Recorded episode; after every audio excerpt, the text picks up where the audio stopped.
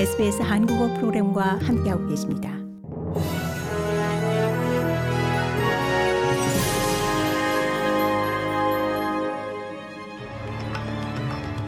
(2022년 12월 24일) 토요일 SBS 뉴스 헤드라인입니다. 남호주 머레이강 수위가 계속 상승함에 따라 당국은 최악의 상황에 대비하고 있다고 밝혔습니다. 피터 말리나우스카스 남호주 총리는 당국이 홍수 시스템의 수위를 주의 깊게 관찰하고 있으며 향후 48시간에서 72시간 내에 1931년 홍수 때 경험했던 홍수 수위에 가까운 수치까지 도달할 것으로 예상된다고 전했습니다. 한편 열대성 저기압이 서호주로 이동함에 따라 앞으로 며칠 동안 노던 테러토리에는 많은 양의 비가 쏟아질 것으로 예상됩니다. 열대성 폭풍으로 격화된 전 사이클론 엘리는 이번 주말 서호주의 킴벌리 지역으로 이동하면서 앞으로 며칠 동안 약 200mm의 비가 내릴 것으로 예보됐습니다.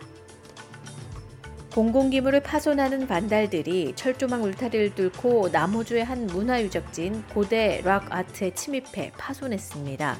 이 문화유산은 쿠날다 동굴에 잘 보존된 손가락 자국과 독특한 고고학적인 퇴적물들을 포함하고 있습니다. 이 유적품은 약 3만 년이 된 것으로 추정되며 누라보 평원의 미링 원주민들이 신성시 여기는 것으로 당국은 이 예술품 파손 정도를 조사 중입니다. 지역사회 구성원인 클램 로리 씨는 이번 파손 사건이 끔찍한 일이라며 주정부에 더 적절한 현장 보호를 거듭 요청했으나 묵살된 바 있다고 비난했습니다. 레드사이클 프로그램의 운영자들이 비닐봉지 재고품을 포함한 물류 창고를 운영한 것이 발각돼 기소됐습니다.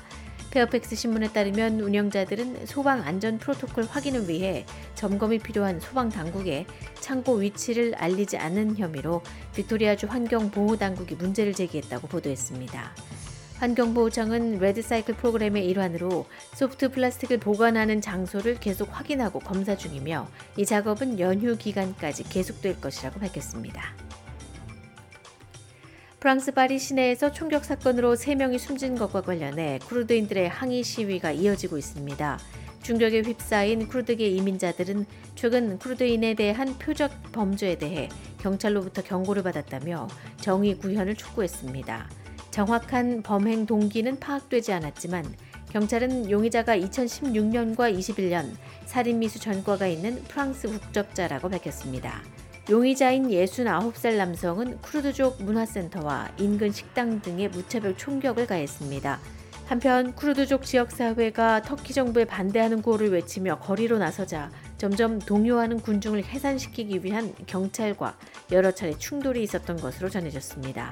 검찰은 용의자의 인종차별적인 의도를 배제하지 않은 채 이번 총격 사건을 수사 중입니다. 고국에서는 체감 온도가 영하 20도 이하로 내려가는 강추위가 이어지고 있습니다. 크리스마스를 앞둔 오늘 서울 아침 기온은 영하 13.7도, 철원은 영하 20도까지 내려갔습니다. 주말이 지나고 월요일부터는 날이 조금씩 풀리면서 한파 수준의 추위는 물러가겠지만 연말까지 평년보다 추운 날씨가 이어질 것으로 보입니다. 이상이 12월 24일 토요일 SBS 뉴스 헤드라인입니다.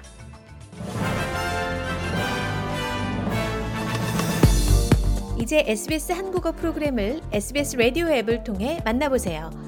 SBS 라디오 앱은 호주 생활을 위한 여러분의 소중한 친구입니다. 여러분의 부모님께는 호주 생활의 필수적인 길잡이입니다.